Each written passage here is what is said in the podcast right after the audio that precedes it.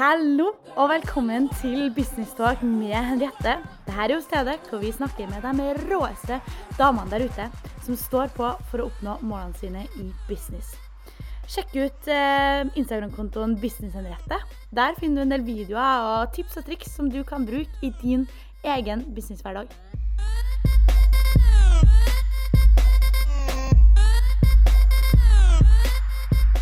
Dag har vi med oss seriegründer Anna Knutsen. Hun er kanskje aller mest kjent for sin rolle som founder og editor in chief av Norges råeste magasin, AV Magazine.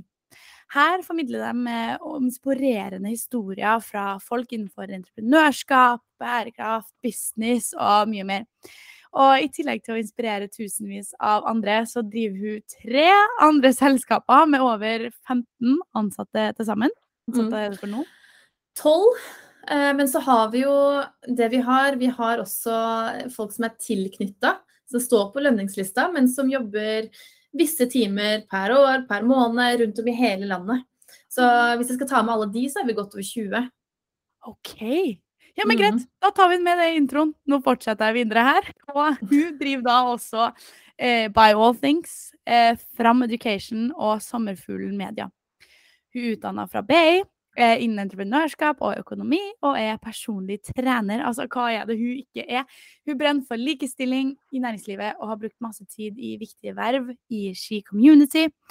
Eh, og man kan si at dette er en dame med bein i nesa. Eh, ei som har en eh, stappfull kalender, ifølge hjemmesida hennes. Og som åpenbart har det lille ekstra. Hvordan klarer du det? Det må vi, det må vi finne ut av. Og velkommen inn til Business Talk, Anna. Takk, takk, Henriette. Ja, Hyggelig å være invitert. Mm. det er veldig gøy å ha deg med. Så nå må vi bare Nå har jeg gitt en liten intro her, men det er jo bare, skraper jo bare overflata. Eh, kan ikke du bare fortelles litt om, om deg, Anna? Hvem er du fra barndom eh, til nå? Hvem, ja, hvem er du? Ja. Nei, altså da er jeg jo da Anna Knutsen. Fylte 30 i år. Eh, ja, takk. Det ble god feiring i, eh, på Startup Extreme. Mm. Mm. Ja. Der var den Eh, faktisk. ja, ikke sant? Um, ellers så er jeg vokst opp i Ytre Enebakk. Sammen med mamma og fire søstre. Eh, resten av familien er fra Lillesand, nede på Sørlandet. Mm. Så jeg bodde mine 16 første år i Enebakk. Eh, og gikk på barneskole, ungdomsskole. Eh, var generelt en, som, en person som kanskje hadde kjente til uh, veldig mange på, på skolen. Sånn sett. Sånn, uh, men jeg hadde kanskje ikke min akkurat sånn spesifikke gjeng. Jeg tror du kan kjenne deg igjen, men uh, noen har jo de der vennegjengene. Jeg er bare sånn Jeg, jeg snakker og kjenner alle, typ. Wow. Og det gikk også da på, på videregående, men på videregående så flytta jeg ned til Lillesand. og gikk på Møglestue videregående. Da flytta jeg til min far der nede. Og så var jeg da på utveksling i andre klasse på videregående. Da bodde jeg Det er kanskje et år som har eh, tatt store Altså eh, påvirka meg veldig mye, da. Eh, det ene året jeg hadde på utveksling i USA, da bodde jeg i eh, Las Vegas i Nevada. eh, med en familie der. Ja. Eh, og det, de har jeg fortsatt veldig god eh, kontakt med. eh, som også har gjort det fortsetter å gjøre nå, da. Med et av de selskapene. Mm. Men etter videregående så flytta jeg tilbake til Oslo. Da hadde jeg kjæreste i Oslo. Så flytta vi sammen. eh, og så begynte jeg å jobbe for den organisasjonen som sendte meg på utveksling. Mm. Eh, Starta også på BI samtidig, men droppa ut etter et halvt år. Ja, og så begynte jeg å en, jobbe eh, fulltid. Du er en The dropout. Har du sett den serien på eh, Disney Pluss som heter The Dropout, med hun eh, founderen som eh, starter Theranos? Har du sett den? Ja. Nei, men jeg har sett dokumentaren med henne. Ja. Den er oh, insane. Så du er litt sånn hun Mm. Nei da, du er ikke det. Men uh, The. Dropout, OK. Så, Ja. eh, Men du starta da- med entreprenørskap. Nei, så i 2011, etter videregående, så starta jeg på økonomi og administrasjon. Samtidig som jeg jobba deltid. Og så droppa jeg ut derfra, så begynte jeg å jobbe fulltid der eh, i 2012, 13, 14 og halve 15, og så slutta jeg. Okay. Uten noe plan eller noen ting. Jeg bare her eh, trives jeg ikke lenger, eh, jeg må videre. Eh, så da en gang i mars så bare sa jeg opp. Eh, og så husker jeg at jeg ringte en gammel eh, sjef som hadde jobba på hotellet nede i Lillesand. Så sa hei, har du liksom jobb til meg i sommer? For jeg har tenkt å si opp jobben, bla, bla. Jeg trenger på en måte å holde meg ut, eh, ja, ut eh, sommeren da, til jeg finner ut hva jeg skal gjøre. Og hun bare ah, 'Det var så bra du ringte akkurat nå', eh, for nå hadde jeg akkurat tenkt å gi jobben til den andre. Så da hadde jeg sikra meg tre måneder til. Så da sikra jeg meg de neste seks månedene. Eh, så fikk jeg starte der, og så i løpet av den tiden så fant jeg ut at jeg skulle begynne på entreprenørskap og økonomi den samme høsten. Da, Okay. da var jeg 23 mm, da jeg starta Ja. der. Men, men du fikk en sånn der uh, følelse om at du bare, du bare må videre når du var i, i Fram med det selskapet fra Las Vegas, eller? Nei, Hva- ikke i Fram. Um, så jeg jobba hos min tidligere arbeidsgiver, som, uh, altså de som sendte meg på utveksling. Ja, fordi du, du holder jo på med noen ting, eh, utvekslingsopplegg her med Fram. Er det connecta til det, eller hva var det det den tidligere arbeidsgiveren din eh, het? Det vil du kanskje ikke si, eller? Nei, jeg trenger ikke å ta med det. Har du det? Ok. Men eh, nei. eh, men, eh, men i hvert fall de jeg reiste på utveksling med, da. Så begynte jeg å jobbe der eh, siden da 2011 til juni 2015. Mhm. Eh, nesten fulltid, ja. Fulltid fra 2012. Eh, og så slutta jeg. Og så jobba jeg sommeren på hotell i Lillesand, Perfect Summer, og så begynte jeg på entreprenørskap og økonomi den Mhm. høsten. OK. Eh, og da, når jeg starta der, så tok jeg også da PT-utdanningen fra sommeren. Eh, og så tok jeg da um, eksamen i februar 2016. Egentlig bare for gøy og for å fylle på litt ekstra studiepoeng, fordi jeg hadde tatt noen fag tidligere mens jeg hadde gått fulltid. Så jeg Mm. hadde litt sånn studiepoeng og ja, kunne ta litt ekstra, da. Ja. Og så var jeg veldig inn i trening. Så da tok jeg det ved siden av studiene. Men, men hvorfor det? Var det bare for, det, for gøy, eller hadde du tenkt å lage en karriere ut av PT, PT-studiene? Nei, det var bare for gøy. Jeg ville bare lære mer og gjøre det. Så det, jeg har aldri jobba som det, jeg har ikke tenkt å jobbe som det, men jeg syns det er gøy. OK. Så du fikk liksom litt ekstra kunnskap. Det er jo egentlig deilig å ha for, for seg selv også. Kan det jo være din, din egen PT. Ja, så det her, det her kan jeg i hvert fall. OK. Um, så det er egentlig bare for gøy. Ja, men sånn tilbake til da når du sa opp eh, jobben din, og du sa, nevnte at du liksom måtte videre, du fikk en sånn aha-følelse om at det her skal jeg ikke gjøre videre. Hva, hva var det som fikk deg til å, å si opp jobben? For det er jo kanskje mange som er i en jobb, øh, og de tenker åh, jeg liker egentlig ikke det her, men de tør ikke å ta steg om å si opp. Hva hva var det som fikk deg til å gjøre det? Nei, jeg er vel en litt sånn person da, som bare hopper i det. Uh, det var jo sånn da jeg starta på studiene første gangen etter, rett etter videregående og skulle begynne å jobbe fulltid og droppe ut av det, så sa de rundt meg at nei, nei, men Anna, du må jo fullføre studiene. Ja. Og så når jeg hadde hatt denne jobben i noen år, så sa de at nei, nei, du kan ikke begynne å gjøre noe annet nå. Nå har du jo en fast og god jobb. Uh, og jeg bare jo, jo. så jeg vet ikke. Altså, jeg bare, hvis jeg ikke trives, så, så uh, må jeg videre. Ja, Det blir litt sånn, Du kjenner det i, på hele kroppen. Du kjenner det når du går inn døra at det her bare gjør vondt i magen. Det Ja. kan også være sånn i et, når du er klar for å gå ut av et forhold også, at du kan kjenne litt sånn fysisk eh, i kroppen også. Ja. At du må videre. Eller Ja. må mm. Kroppen Så- sier fra, ikke bare mentalt, men også fysisk. Fysisk. Det kanskje vokser en sånn klump i magen eller noe i brystet som bare Å, her skal jeg ikke være. Ja. OK, så viktig å også kjenne litt på det, da. Hva, hvordan føler du Mm. fysisk? Men Mhm. OK, så da, da er vi liksom frem litt sånn fremover utdannelsen din, hvor har du vokst opp hen, og hvem er du? Men så har du jo starta nå fire selskaper, eller du, som du Mm. driver nå fremover, med 20 stykker rundt omkring i hele landet som ansatte. Mm. Um, ja, hvor skal vi starte der? Hvor vil du starte? Nei, jeg tenker at det er fint å starte på en måte, Jeg starta jo på eh, entreprenørskap og økonomi da den høsten 2015. Og da tenkte jeg bare shit, her eh, hører jeg hjemme. Så jeg fikk skikkelig sansen for uh, gründerskap og økonomi. Uh, og ja, rett og slett uh, prøve å finne ut av hvor jeg skulle. Jeg husker at jeg var med på en sånn noe sånn ungt entreprenørskap hadde arrangert den høsten for jentecamp, eller jeg husker ikke hva det var. Mm. Så kom Anita Krohn Traaseth inn, og det var ulike arrangementer på Forskningsparken. Så skulle man tegne fremtiden sin. Um, og da, da, var det flere som tegna seg liksom, sittende på enden av bordet som styreleder eller CEO og sånne ting.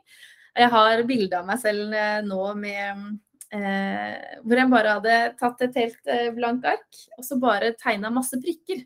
Så hele eh, Ja, det er helt eh, skrudd. Men hele, hele arket er fylt av prikker. Så jeg bare Jeg kan ikke vite eh, hva det skal være, for det må bli til underveis. Så kan man på en måte ta strek til strek eller prikk til prikk og lage bildet sitt underveis. Så jeg visste virkelig ikke hvor jeg Jeg hadde ikke noe sånn Dit skal jeg. Uh, men falt veldig i dette gründermiljøet, da. Du fant liksom eh. din crowd eh, blant gründere fordi det var kanskje folk som var litt mer eh, prikkete? Eller ja. som hadde litt mer ehm, jeg, jeg, opplever jo gründere som må være veldig målretta, jeg, da. Um, at, man, at, man, har et satt seg et mål om at man skal nå dit og dit, og eh, kopier, og man må gjøre det og det for å komme dit og dit. Mm. Mm. Men møtte du da folk som også var litt mer lik som deg, som liker å hoppe ut i nye ting? Eh, det er jo gjerne det man gjør da, som gründer. At man hopper ut i nye ting. Eh, men husk at på det tidspunktet så var jeg jo ikke gründer ennå. Jeg lette på en måte etter, eh, etter det jeg skulle starte. Og så dukka det opp en mulighet hvor jeg skulle kunne starte eh, selskap i Norge og fortsette å drive med utveksling. Ehm, så da gikk jeg noen runder med meg selv. Um, sjekka litt med de rundt meg, familie og nærmeste venner og sånne ting som man ofte gjør da, uh, helt i starten. At det er de man uh, sjekker mest med. Um, men da fikk jeg tilbakemelding om at nei, nei, Anna, nå må du fullføre studiene. Nå må du på en måte ikke, ja, nei, nå må du ikke hoppe inn og tulle deg bort i noe andre greier. Nå må du bare fullføre studiene. Ja. Og da tenkte jeg OK, jeg bare gjør det likevel, og så sier jeg det ikke til noen. så da yes. har jeg liksom googla masse, og jeg er sånn som kan bli helt sånn der opphengt. Så jeg bare googler og hva er best? Skal jeg holdingselskap? Skal jeg ikke ha holdingselskap? Skal jeg sånn eller sånn eller sånn? Uh, men da i april 2016 så oppretta jeg, uh, etablerte jeg Moxie Group uh, AS. For jeg tenkte at det her er ikke det første selskapet jeg skal starte. Så da må jeg holdingselskap med en gang. Og så brukte jeg deler, investerte jeg 50 000 i det, og så brukte jeg 30 000 av de til å opprette et uh, eh, AS som da i dag så heter det Fram Education. OK, da er vi der, vet du. Da så det var det første der. som sprang ut fra Moxie Group. Der jeg har sett en sånn veldig kul video av deg på Instagrammen din, der du snakker om Moxie Group. Eh, hvorfor kalte du det Moxie Group? Det må du fortelle. Ofte når jeg setter navn på selskaper, eh, så eh, googler jeg litt, og så finner jeg ut eh, litt ulike ting. Så det har jo en sammensetning med hva som kanskje ja, hvor jeg ønsker å være. Så der kommer litt mål inn å gjøre. Så hvis du går inn på Tesaurus, så finner du synonymer til ulike ord. Og så brukte jeg bare ord som jeg har lyst til å identifisere meg med, som bold og fearless og alle disse store orda. Uh, ja. og så, ja. Og så dukka dette ordet moxie opp da, som et synonym til veldig mange av disse ordene. Uh, så hvis du søker det opp, uh, og synonymer og hva det betyr, og definisjonen av moxie, så vil du se at det, ja, det er for å ha litt har, Du har grit, og du er fearless, og du er på en måte Du bare kjører på. Bein i nesa. Ja, så det er en av mine ledende verdier. Da, at ok, Hvis vi lurer på det, og sånn, så bare kjører vi på. Ja. Mm. OK. Ja, nei, det liker jeg. At man kan um, finne et ord, eller finne noen ting som man identifiserer seg med, og ha en sånn uh, hel visjon som bare uh, sprer seg rundt i alle selskapene dine. Og det føler jeg du Det har jo du gjort, det er veldig gjennomført. Men så, så kom da fram education. Og det var det første da som sprang ut av Moxie Group. Og hva, mm. hva driver Fram med? Kan ikke du fortelle oss det? Ja, så jeg har nå jobbet med utveksling i snart elleve år, altså i tillegg til å ha vært på utveksling selv. Så det Fram gjør, er rett og slett å formidle utveksling eh, for de som eh, ønsker å reise på utveksling i andre klasse på videregående. Mm. Eh, så er vi godkjent av Diku og Lånekassen, så studentene våre får stipend når de reiser ut. Og da kan du reise til Canada, USA, eh, Australia, New Zealand, Europa. Eh, og rett og slett til andre klasse på videregående. ute. Men setter dere sammen reisen, eller er det bare formidling av eh, reisen?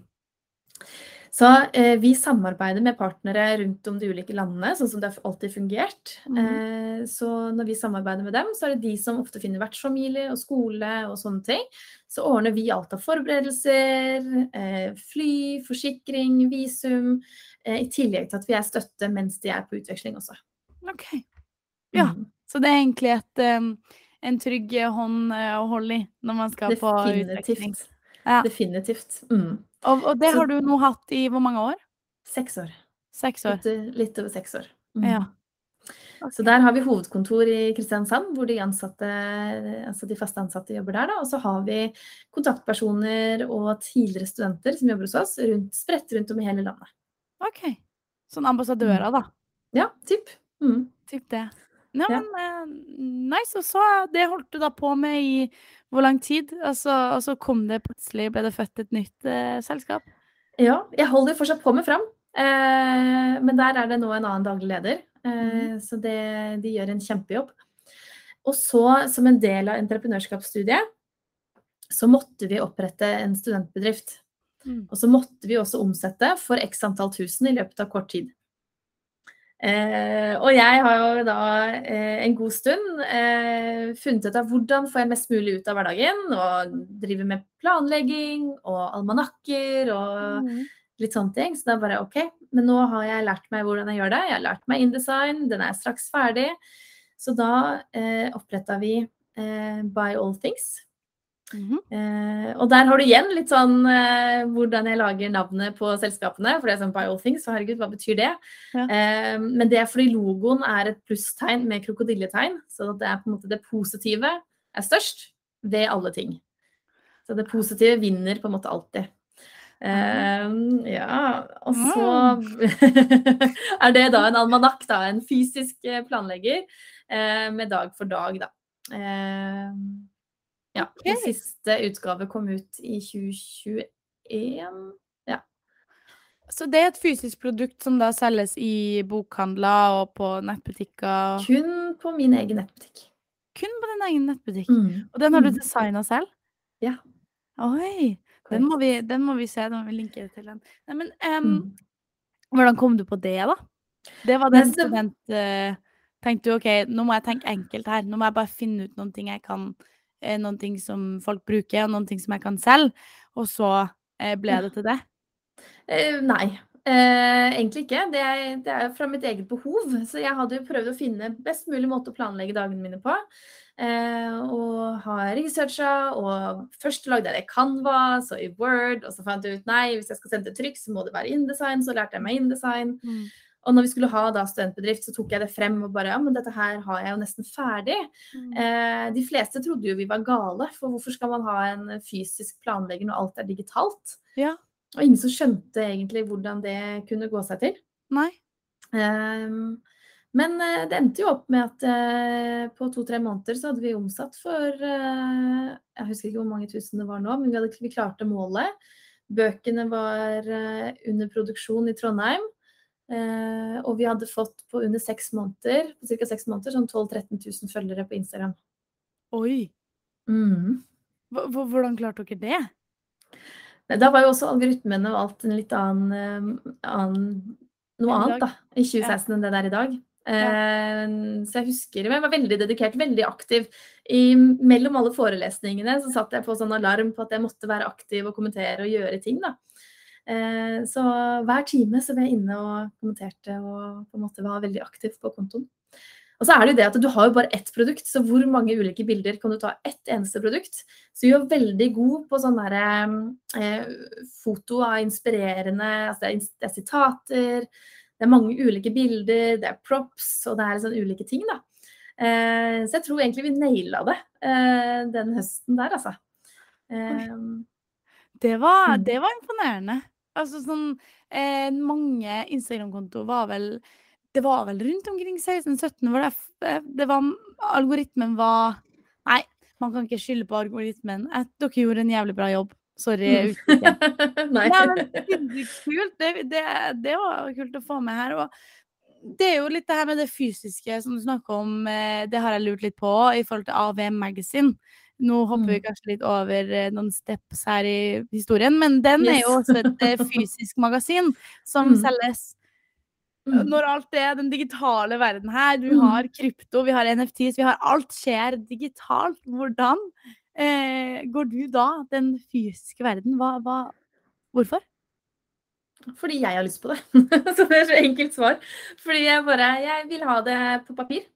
Jeg er så lei av å sitte på telefon og på iPad og PC hele tida. Jeg vil ha, kose meg med en kopp te og lese og ja, koble av på en helt annen måte. Når man har det på, på papir, og man husker også på en helt annen måte. Ja. Eh, når man har det på, på papir. Så jeg var helt avhengig av det. Så nå har jeg faktisk akkurat dratt og kjøpt meg en ny notatbok, for jeg bare må ha det på papir for å få orden på livet mitt. det, det der du Mm. strukturerer alt. Sett Mm. Inn Mm. to-do-list Ja, men det pleier jeg også å gjøre. Noen ganger ta og skrive fysiske to do-lists. Det, det liker jeg veldig godt. Men Mm. jeg, jeg syns jo AV Magazine er så, så kult med, med hvordan, hvordan det liksom eh, er frem, fremgangen på det. da, At man skal fremme eh, dyktige folk i bransjen og, og få en sånn der eh, boost, da. Det er jo litt sånn Litt samme visjon som den podkasten her, at man skal fremme forbilder, så at flere kan gå den veien man gjerne vil, da. Mm. Eh, hva, hva har vært den største utfordringa med å starte eh, AV Magazine? Det er jo det igjen, da, at vi, eh, vi er jo en startup med begrensa midler også. Eh, sånn at det, det er jo ikke Man møter jo litt sånn motgang også når eh, alle bare Men alt er jo digitalt. Ja. Eh, Det gjør du jo her òg. Unnskyld det, altså. Men eh, nei, nei, nei. Men det er jo det eh, man møter på. Eh, og så setter vi, Men vi ser også at det er mange som setter pris på den fysiske eh, delen. Eh, men utfordringen er nok eh, at vi jobber med begrensa eh, ressurser. Eh, vi har ikke noe stort markedsbudsjett, så spredningen er jo kun basert på delinger og organisk trafikk. Mm. Eh, Så hadde vi hatt mer kapital, så kunne vi sikkert ha kjørt større markedskampanjer og, og sånne ting. da. Ja. Men vi har vært eh, fokusert på innhold og faktisk å distribuere og lage disse magasinene. ja. Er dere ute etter å skaffe noe kapital nå, eller hvordan ser det ut? Vi er nok på ute etter potensielle partnere. Mhm. Så i eh, litt ulike ja, former. eh, Sånn sett. Mm. OK. Men så nå er det, da har vi snakka om Fram, og så har vi snakka om eh, Ikke sommerfuglen ennå, men vi har snakka om eh, By All Things. Ja. Eh, ja. For det var Det er faktisk ganske eh, viktig vendepunkt, på en Ja. måte, dette med BioThings, og dette vi klarte å få til med Instagram.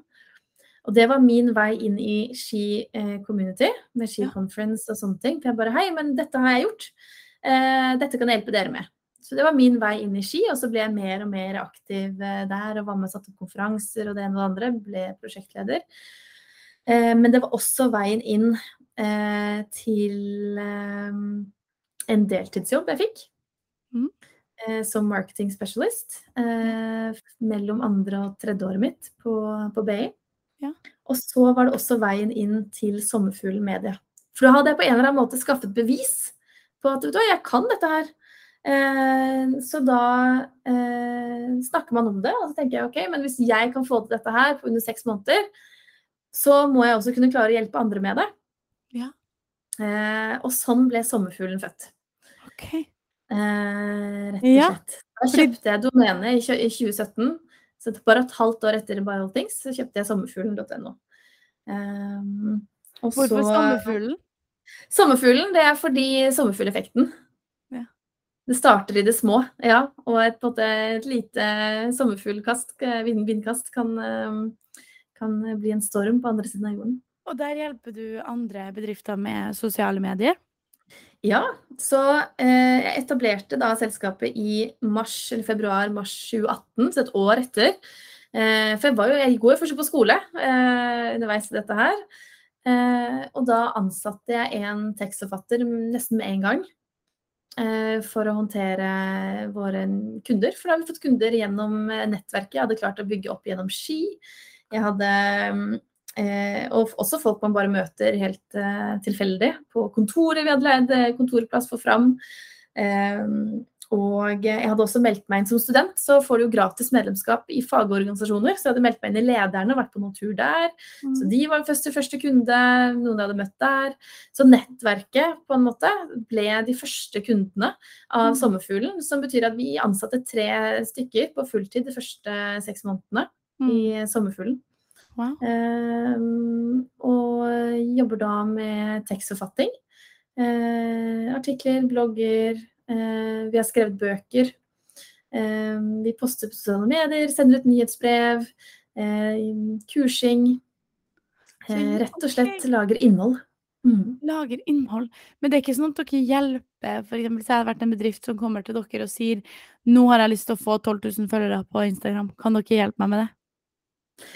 Altså da det, det, det, kan vi hjelpe med, eh, men det krever innsats, da. Mm. Eh, så da kommer du helt an på budsjett. Ja. ja.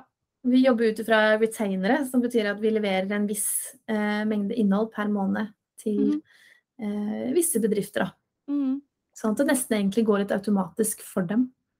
Ja, så dere leverer på en måte et nyhetsbrev, eller to nyhetsbrev, fire nyhetsbrev, eh, en bloggpost, to artikler f.eks. til en kunde? Ja, per måned. Og så publiserer vi Ja, eksempel. Så det kommer helt an på størrelse av retaineren. Mm. Eh, og så driver vi også med annonsering. Så nå fikk jeg nettopp tilbakemelding om at ja, dere har klart å eh, doble omsetningen vår på under et år, og eh, i tillegg liksom gått ned i annonsebudsjett, da. Oi! Så vi som annonsering. Mm. Det, har, det, høres ut som at det har gått lekende lett, eh, det her, da. Du Ja, sommerfuglen har vært eh, veldig gøy. Det har selvfølgelig vært tøft de siste to åra med korona. Vi jobber ja. jo en del med restauranter også, som ble direkte påvirket av, eh, mm. av restriksjonene. Så, men vi jobber oss opp igjen, og det, det går greit. Og Hvem, det er veldig gøy. Hvilke, hvilke av de selskapene her er favorittselskapet ditt? Ingen. Ingen. Ja, du kan kanskje ikke favorisere alle barn. Eh, nei. Man kan ikke ha et favorittbarn. Nei, og det er eh, Jeg får Oi. Eh, jeg får ofte spørsmål om Hvis du bare skulle valgt ett, Anna. Hvis du bare skulle valgt ett. Ja. Så er det sånn Ja, så må jeg velge bort meg selv, da. Fordi hvis jeg velger bort noe annet, så velger jeg bort det jeg ønsker. Mm. Jeg mm. ønsker jo dette der. Det er derfor jeg gjør dette. Og gjør alle disse ulike tingene. Ja. Eh, så apropos liksom korona, da, så eh, da korona slo inn og vi mista noen eh, Altså noen av våre kunder satt retainerne sine på pause, mm. så tenkte jeg ok, men vi har jo tekstforfatter, vi kan jo lage innhold og sånne ting. Og denne mm. ideen her har jeg gått med i hodet i fem år, så da gjør vi det nå. Og da ble AV Magasin eh, lansert. Ah, så samme påske etter at korona slo inn, så, så tok jeg frem den eh, drodlinga jeg hadde gjort i 2015. Og så sendte jeg det til noen, og så spurte jeg hva syns dere om det her. Og så fikk jeg bare positive tilbakemeldinger. Eh, og da kom jeg tilbake til påske og sa jeg til de ansatte dette gjør vi. De trodde jeg var gal. Eh, og det var da ja, i slutten av april 2020. I mai lanserte vi. I august var første magasin ute. OK! Stopp en halv her nå. Hva Men hvordan Fikk dere solgt noen magasiner da, eller? Ja, så vi begynte å selge magasiner i slutten av mai. Eh, frem til eh, ja. Altså, ja. Vi selger jo abonnenter hele tida, men, eh, men, da var det sånn aktivt veldig på eh, i to-tre måneder for å selge abonnenter. Eh, også for å egentlig finansiere magasinet. Ja. Så eh, mm. Men hvor mange abonnementer har dere nå, da? Vi, vi, jobber oss eh, oppover, så vi er vel på 700 nå. Så det er ikke så mange, faktisk. Mm. Men samtidig mange eh, til å ikke ha et markedsbudsjett. jeg syns det er mange i forhold til at dere ikke har et markedsbudsjett. Fordi det er jo kun vokst organisk via din Instagram og andres Instagram. Og så er det jo det der med at mm. man har jo faktisk en kunde i den abonnenten. Mm. Eh, og det er ikke bare en, en følger på Instagram, det er faktisk en som elsker det dere Mm. eh, gjør. Mm. Så det er ikke det den sånn her better with the hundred eh, fans than eh, eh, a thousand eh, Yes. not eh, usable fans. Yes. ja. Og Men- det tar litt tid å bygge brand. Det gjør det. Det Mm. gjør det. Mm. Og det skal man bare være tålmodig med, men det går til slutt. Mm. Men det her høres jo veldig eh, I mine ører høres jo det her veldig travelt ut. Hvordan, hvordan har du tid til alt det her? Hvordan får du kabalen til å gå opp? Er det bare den her fysiske boka du har for å planlegge alt, eller hvordan Ja, hva Mm. er Men nå har jeg ikke produsert uh, Biothings uh, siden eh, 2020, da. Eller 2021, så, så den er på en måte ute nå. Kan ikke få bli kjøpt nå. Men uh, uh, Nei, så har jeg jo da noe som heter Initia også, da. Hvor, eh, hvor vi driver med bedriftsrådgivning. Ja. Sånn sett for å strukturere. Og vi lager jo mange systemer for egne selskaper, så vi prøver å selge det videre også. Så der håper vi også noen kunder. Ok. Ehm, på det. Så det er litt travelt, men jeg har heldigvis gode ansatte som eh, er flinke på alt dette her. Eh, Mm. Men siden mars så har det jo vært travelt. Ehm, det har det. Men hvordan finner du ansatte som er villige til å gjøre alt det her? Og du, har jo, du lønner dem jo, og hvor får du pengene fra? Altså, ja. Eh, hvordan, hvordan, først, første spørsmål, hvordan skaffer du gode ansatte til å jobbe for deg? Nei, eh, for det første så tror jeg du må altså Du må selvfølgelig vite hva rollen går ut på. Hva er det den personen skal gjøre, og hva er det den personen skal ha ansvar? Eh, hva er dine forventninger? Og så må du skrive en god stillingsannonse. Vi har nok fått, eh, var det I november så fikk vi nesten 200 søknader på en Oi. tekstforfatterstilling vi hadde liggende ute. Og det tror jeg egentlig var veldig mye pga. selve annonsen. Ok, Var den skrevet av en Um, tekstforfatter òg, eller? Den var også skrevet av en tekstforfatter, ja, det stemmer. Eh, som jeg tror på en måte gjorde at den var attraktiv, da. Eh, fordi selve stillingsannonsene viser litt av hvem vi er. Ja. Eh, så vi har jo pleid å lyse ut via Finn eh, med gode stillingsannonser. Ok, Kan jeg, se, Mm. kan jeg se en sånn stillingsannonse? Kan jeg få se det etterpå? Ja, jeg tror vi har faktisk en eh, stillingsannonse ute nå for en tekstforfatter slash innholdsprodusent, så ligger vel på sommerfuglen.no Ja. under ledige stillinger. Ok, nice. Det, det Mhm. må vi sjekke ut. Eller hvis eh, du som hører på er tekstforfatter, så må du sjekke ut uh, det. Um, ja, uh, og så skal du jo betale dem lønn. Hvor, hvor får du pengene fra å betale dem lønn? Du, altså, du har jo lønnsinntekter, uh, eller salgsinntekter. Um, har du nok til å kunne betale dem? Hvordan har du funding? Hvordan gjør du det der? Nei, så alt Alle selskapene er 100 eid av meg. Eller Moxie, da. Og Moxie er eid av meg. Så det er ikke noe funding inne fra eksterne. Så det er kun basert på salg. Oi, Mm. det er imponerende, altså. Ja. Hva er dine beste rekrutteringstips, da, utenom, eh, utenom gode stillingsannonser? Hva, hva må man gjøre? Altså sånn intervju Ja. Jeg er ja, ja, jeg vil jo på en måte Når man mottar så mange som 200 søknader, så må man jo filtrere på noe. Og dessverre så ser vi jo at eh, Eller jeg personlig syns jo at det er litt kjedelig. eh, For veldig mange sier hei, jeg heter X. Jeg søker på denne stillingen, for jeg har så lyst på denne stillingen. Bla, bla. Eh, Så det blir veldig mye likt av de som Mm. faktisk søker. Mm. Eh, Så jeg ser ofte etter de som skiller seg litt ut. De som har sånn glimt i øyet. Spesielt hvis du skal jobbe med innhold og, og sånne ting. Eh, Så du må jo velge deg ut noen filtre. Hva skal de ha på en måte av visse ting? Eh, I Fram f.eks. så er det jo en fordel med en viss erfaring innenfor reise, utdanning osv. Eh, og så er det jo eh, ja, i Sommerfuglen f.eks. så sier vi ikke altså, skriv søknadsbrevet på maks 100 ord. Mm. Hvis du da overgår det, så går du i nei-bunken. Mm. Så du må på en måte, du må ha lest søknadsteksten, eh, og så forholde deg innafor det. Det er så mange som eh, selv skriver mer, eller bare legger ved den der standardgreia. Ja. Da, ja. Da Ingen arbeidsgiver likevel å, å lese en standardtekst.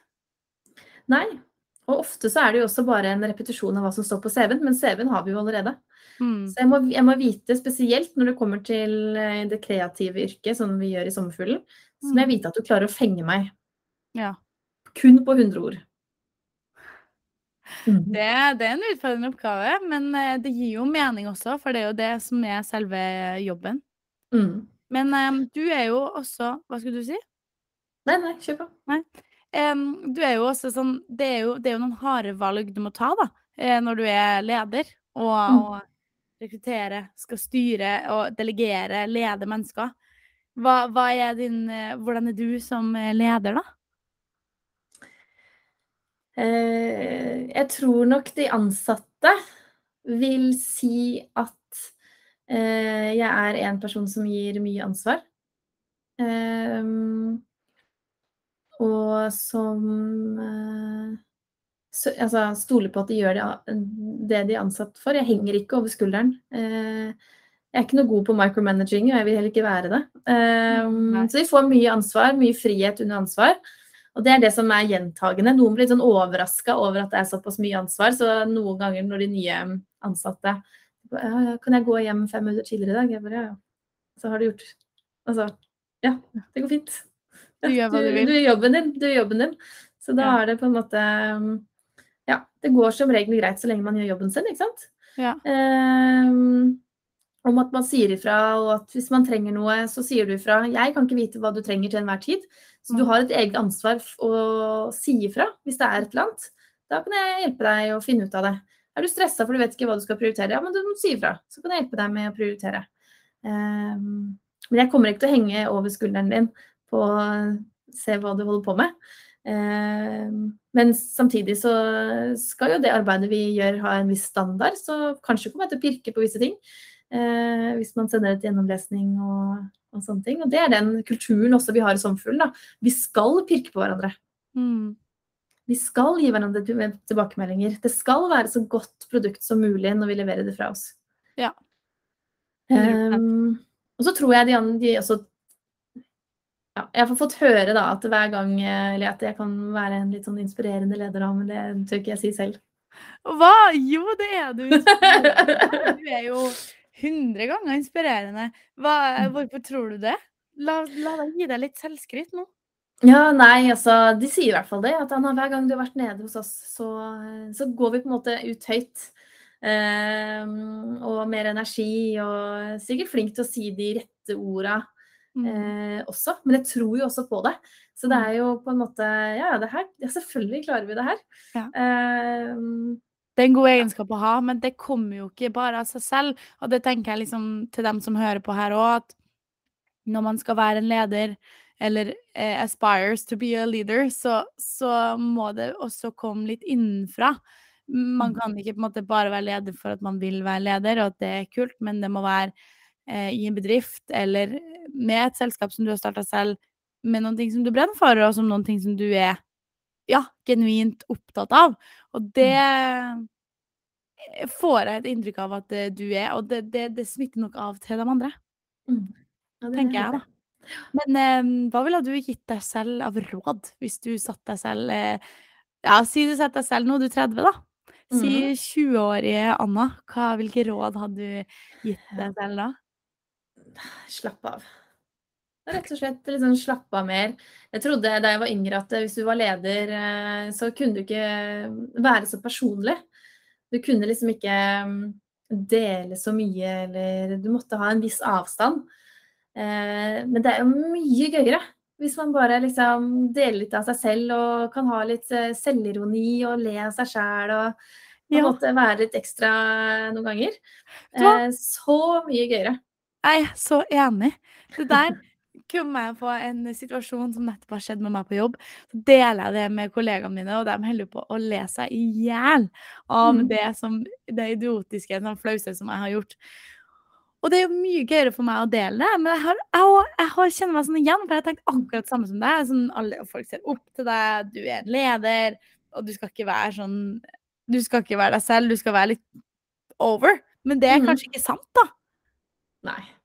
Jeg tror eh, alle vet det til slutt, at, det- at du egentlig er det. Så hvis det kommer en, en vanskelig situasjon, så er det på en måte Det er jo en viss avstand uansett.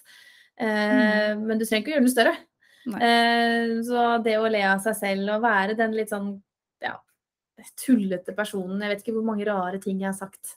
Eh, husker jeg var toppen av isbegeret en gang. Altså sånn, bare, ja, man le av seg selv da, og gjøre litt silly, dele av hverdagen sin. og ja, Hvis man har vært på en rar date, så forteller man om det. Eller hvis det er et eller annet ja, som har skjedd, så kan man heller dele, da. Um, Helt enig. Helt mm. enig. Uh, men, men, men, som leder òg, så må man jo av og til i enkelte situasjoner ta noen valg og være mm. litt uh, beinhard. Uh, mm. Har du gjort det noen gang, og har det vært utfordrende? Hvordan, hvordan ja, gjennomgår du det? Hvis du mm. må f.eks. Uh, sparke noen, eller du må ja. ja. Det er jo veldig strengt å gjøre i Norge, da. Så det, det har jeg ikke hatt anledning til ennå. Jeg, jeg håper ikke at jeg kommer dit heller. Nei, men etter de siste to åra, to og et halvt åra, typ, eh, og det er jo da under korona eh, Det har vært helt sjukt beintøffe år. Eh, vi blir jo direkte påvirka av alle restriksjoner. Vi jobber jo både med reising, vi jobber med restauranter. Så vi blir jo sånn helt 100% direkte påvirka. Og det å f.eks. måtte sende ut permitteringsbrev Ehm, eller faktisk å måtte permittere, mm. det, det, er noe av det kjipeste, tror jeg. Så ja. da jobba jeg også beinhardt også for å få alle tilbake til jobb så raskt som mulig. Da. Men ja. eh, da, da, kjente jeg det skikkelig. Det var ikke noe gøy. Eh, og så fikk vi tilbake folk egentlig ganske raskt, men så kom andre nedstengingen i januar 2021. Mm. Og den var skikkelig tøff. Ja. Eh, da måtte det en runde til. Eh, og selv om det bare var et par måneder av gangen, så kjente jeg at det, den var ikke noe gøy. Overhodet. Um, og så blir det jo det å være ærlig med seg selv og de ansatte. og er sånn, ok, Trives du i den stillingen her? Er dette for deg? Og ta noen ganger også disse vanskelige uh, samtalene. da. Til tross for uh, hvor glad man egentlig er i personen, eller ja. sånne ting. da. Man blir jo venner med kollegaene sine, og man får et nært forhold, og det, da er det ikke så lett. Vil du si at det er den største startup-utfordringa di så langt i karrieren? Korona? Ja. Uh, ja. Jo. Ja, for så vidt. Det er mye som skjedde under korona. Så mm. jeg har mye å, å dra på der. Ja. Uh, men man går jo på noen smeller hele tida. Ja. Altså um, eh, ja, få alt på papiret hvis du gjør en avtale med folk, f.eks. Eller hvis du er eh, gift og starter selskap, ha det på papiret, hva som er hva, hvem som er hvems. Mm. Eh, sånne ting, da. Um, Hold det juridiske på plass, så du ikke ja, eh, bæsjer deg selv på leggen senere. Ja, har veldig sånn forventningsavklaringer. Og så er det jo, har vi jo noen sånn jo snillere vi er, jo mer kommer det og biter oss etterpå. Mm. Så noen mm. ganger så er vi bare nei, sånn er det. Vi kan ikke alltid være ja-mennesker. Ja. Eh, og gjerne litt det der at hvis noen spør deg om å gjøre en tjeneste for noen, og så forventer de at du skal gjøre det gratis, mm. har du opplevd det? det? Det, det er også litt vanskelig å sette en pris. Mm. Opplever du det? At, å sette en pris på det produktet man leverer? Prising er kjempevanskelig. Ja. Ja, det er det. Å komme an på kunden, og kommer an på hva du skal levere, hvem som skal gjøre det, bla, bla, bla. Men eh, jeg er jo veldig for dette delings... Eh, ja, det å dele av seg. Altså hvis ikke vi hadde fått noen timer her og der av ja, eh, rådgivning f.eks., så hadde vi jo aldri Uh, ja, altså, har, Det er sårt trengt da, i en oppstartsfase at mm. noen hjelper. Ehm, så det syns jeg liksom er helt uh, innafor å spørre om. Ehm, men hvis jeg vet at selskapet ditt eh, omsetter for millioner, og du da spør om gratis, så er ikke det så greit. Nei. Nei. Nei. Så man skal gjerne vite litt eh, om kunden også, eh, før man eh, ja, går inn i en avtale. Ja. Men og så er det jo ofte sånn at når man møter folk, så vet du aldri Det kan hende at de er kjempeviktige for deg for fem, om fem år. Mm. At de kan være fordi du gjorde denne gesten der, så kan de plutselig fem år senere være de som redder deg fra et eller annet. Ikke sant. Så at jeg tror man bare skal ha den der paid forward-mentaliteten. Eh, eh, og det viser seg gang på gang at folk jeg kanskje møtte i 2015, 16, 17, plutselig nå så er de blitt kunde fordi bla, bla, bla. Og det er bare ja, folk man møter underveis. You never know, altså. You never know. Og det har alltid vært synd snill og si ja. Det kommer igjen og igjen som et tips. Si, si ja. Um, hva er dine beste Nå har du jo snakka om litt sånn startup-tips her, da, men hvor, hvor, hvis noen som hører på her nå, hvor, hvor starter man hvis man eh, har en drøm om å ja, eh, leve sin drøm, eh, hvis man har en passion for noen ting? Hvor, hvor, hvor starter man, og hvordan kommer man i gang med å ja, opprette et selskap og, og sånn? Mm. Jeg tenker at eh, du må vite Først så må du vite hva det er du vil. Ja. Hvordan er det tjenester du skal selge? Er det produkter? Må du utvikle masse? Så er jo det allerede fire-fem ulike måter å gå frem på. Mm. Ehm, eh, skal du utvikle noe, så krever du jo sikkert masse kapital for å klare å utvikle dette. Så da må du en helt annen greie. Da må du jo undersøke masse og skrive forretningsplan og få funding og det ene og det andre. Eh, Vi har jo gått litt mer tjenesteveien, så vi har egentlig solgt før vi oppretta selskap. Um, og så kan du opprette selskap i etterkant. Så da tenker jeg da er det bare å starte. Ja. Um, og så er det jo Jeg tror jo også ofte at man kan selge nesten hva som helst. Mm. Så lenge du er god på å selge. Så jeg tror Ja. man skal nesten starte med å selge. Og så worst case scenario, hvis du har fått solgt noe, og ikke klarer å produsere det opp, eller klarer å levere, så får du bare heller si du, sorry. Eh, Jeg har ikke tenkt å gjøre dette her likevel. Jeg Fikk ikke nok salg, f.eks. Eller andre det... til å gjøre det for deg. Ja, eksempel. Mm. Men eh, jeg tror det Man skal aldri tenke på at det, det er aldri for seint å snu i døra heller. Nei. Så hvis du f.eks. har eh, solgt inn et produkt, og så krever det at du har 50 stykker for å kunne produsere det opp, da. Mm. Og da er det sånn, OK, selg de 50. Eh, Mm. Men hvis du bare når til 40, så er du ikke noe Altså, de andre 40, de vil ikke være sånn Å, herregud, så teit du er. Det er jo Mm. bare OK, penger tilbake, og så er du ferdig. Ja. Men da får du du- sjekka det hele tida. Da får du sjekka om du er på en måte, om det er salgbart. Er du en god selger? Ja. Ja. Bra. Ja. Kult, det liker jeg å høre. Ja, Mm. man skal være selvsikker. Um, men altså, en ting også som jeg lurte på med deg sånn spesifikt, var at jeg merker også selv det at eh, det å prioritere For du har jo et liv, du har sosialt, du har venner, du har selskap, du har eh, ditten og datten. Ja, livet Mhm. skjer. Mm. Hvordan er du, er du liksom beinhard på prioriteringene dine, eller er du sånn at du kan dra ut eh, på byen til klokka to på en torsdag, fredag, lørdag, og likevel være fresh dagen etterpå? Er du hard på prioriteringene dine for å oppnå det du har oppnådd, eller eh, det har endra seg veldig eh, siden jeg starta. Eh, jeg var nok egentlig veldig sånn rutine. Eh, men så eh, endrer jo livet seg litt sånn underveis også, da. Eh, men jeg tenker at det gøyeste er hvis du har det gøy. OK? Ja. så, så jeg tenker at det som gir deg energi, er det viktigste. Og så skal man ikke følge alle regler så man føler at man må gjøre dette. Man må meditere, man må gjøre sånn, og du må sånn. Gjør det som på en måte er riktig for deg. Så akkurat nå så jobber jeg litt mer ut ifra det. Jeg gidder ikke å ha beinharde skiller mellom jobb og fritid, work-life balance. Jeg vil ha liksom Jeg vil ha flyt, jeg. Eh, ja. Så på en måte, hvis jeg føler for å jobbe en søndag, så jobber jeg en søndag fordi det er det jeg føler for. Eh, men så skal man, man bli kvitt den dårlige samvittigheten for det ene og det andre. Man burde egentlig gjort noe nå, eller ikke, men bare sånn rett og slett eh, Vet ikke. Gjøre det som er riktig. For noen så er work-life balance det som trengs for å Mm. ha det bra. For andre, sånn som meg, så ikke, det, det kommer ikke til å funke. Så da kommer jeg enten til å gå rundt med dårlig samvittighet fordi jeg ikke har fri, eller dårlig samvittighet fordi jeg ikke jobber. Ja. Eh, jeg må kunne ta den samtalen på vei til et møte. Jeg må, ok, jeg må sjekke det, det greia på lørdag. Og så Ja. man heller bare være flink på å um, ikke la ting gå inn på seg. Nei. Bekymre seg mindre. Ja. Jeg kjenner meg veldig truffet her, fordi at man går veldig ofte rundt med dårlig samvittighet. For man vet at Mhm. hvis jeg har fri nå, så burde jeg egentlig jobbe. Hvis jeg jobber, så burde jeg egentlig ha fri. Fordi du får dårlig samvittighet for alt, egentlig. Mhm.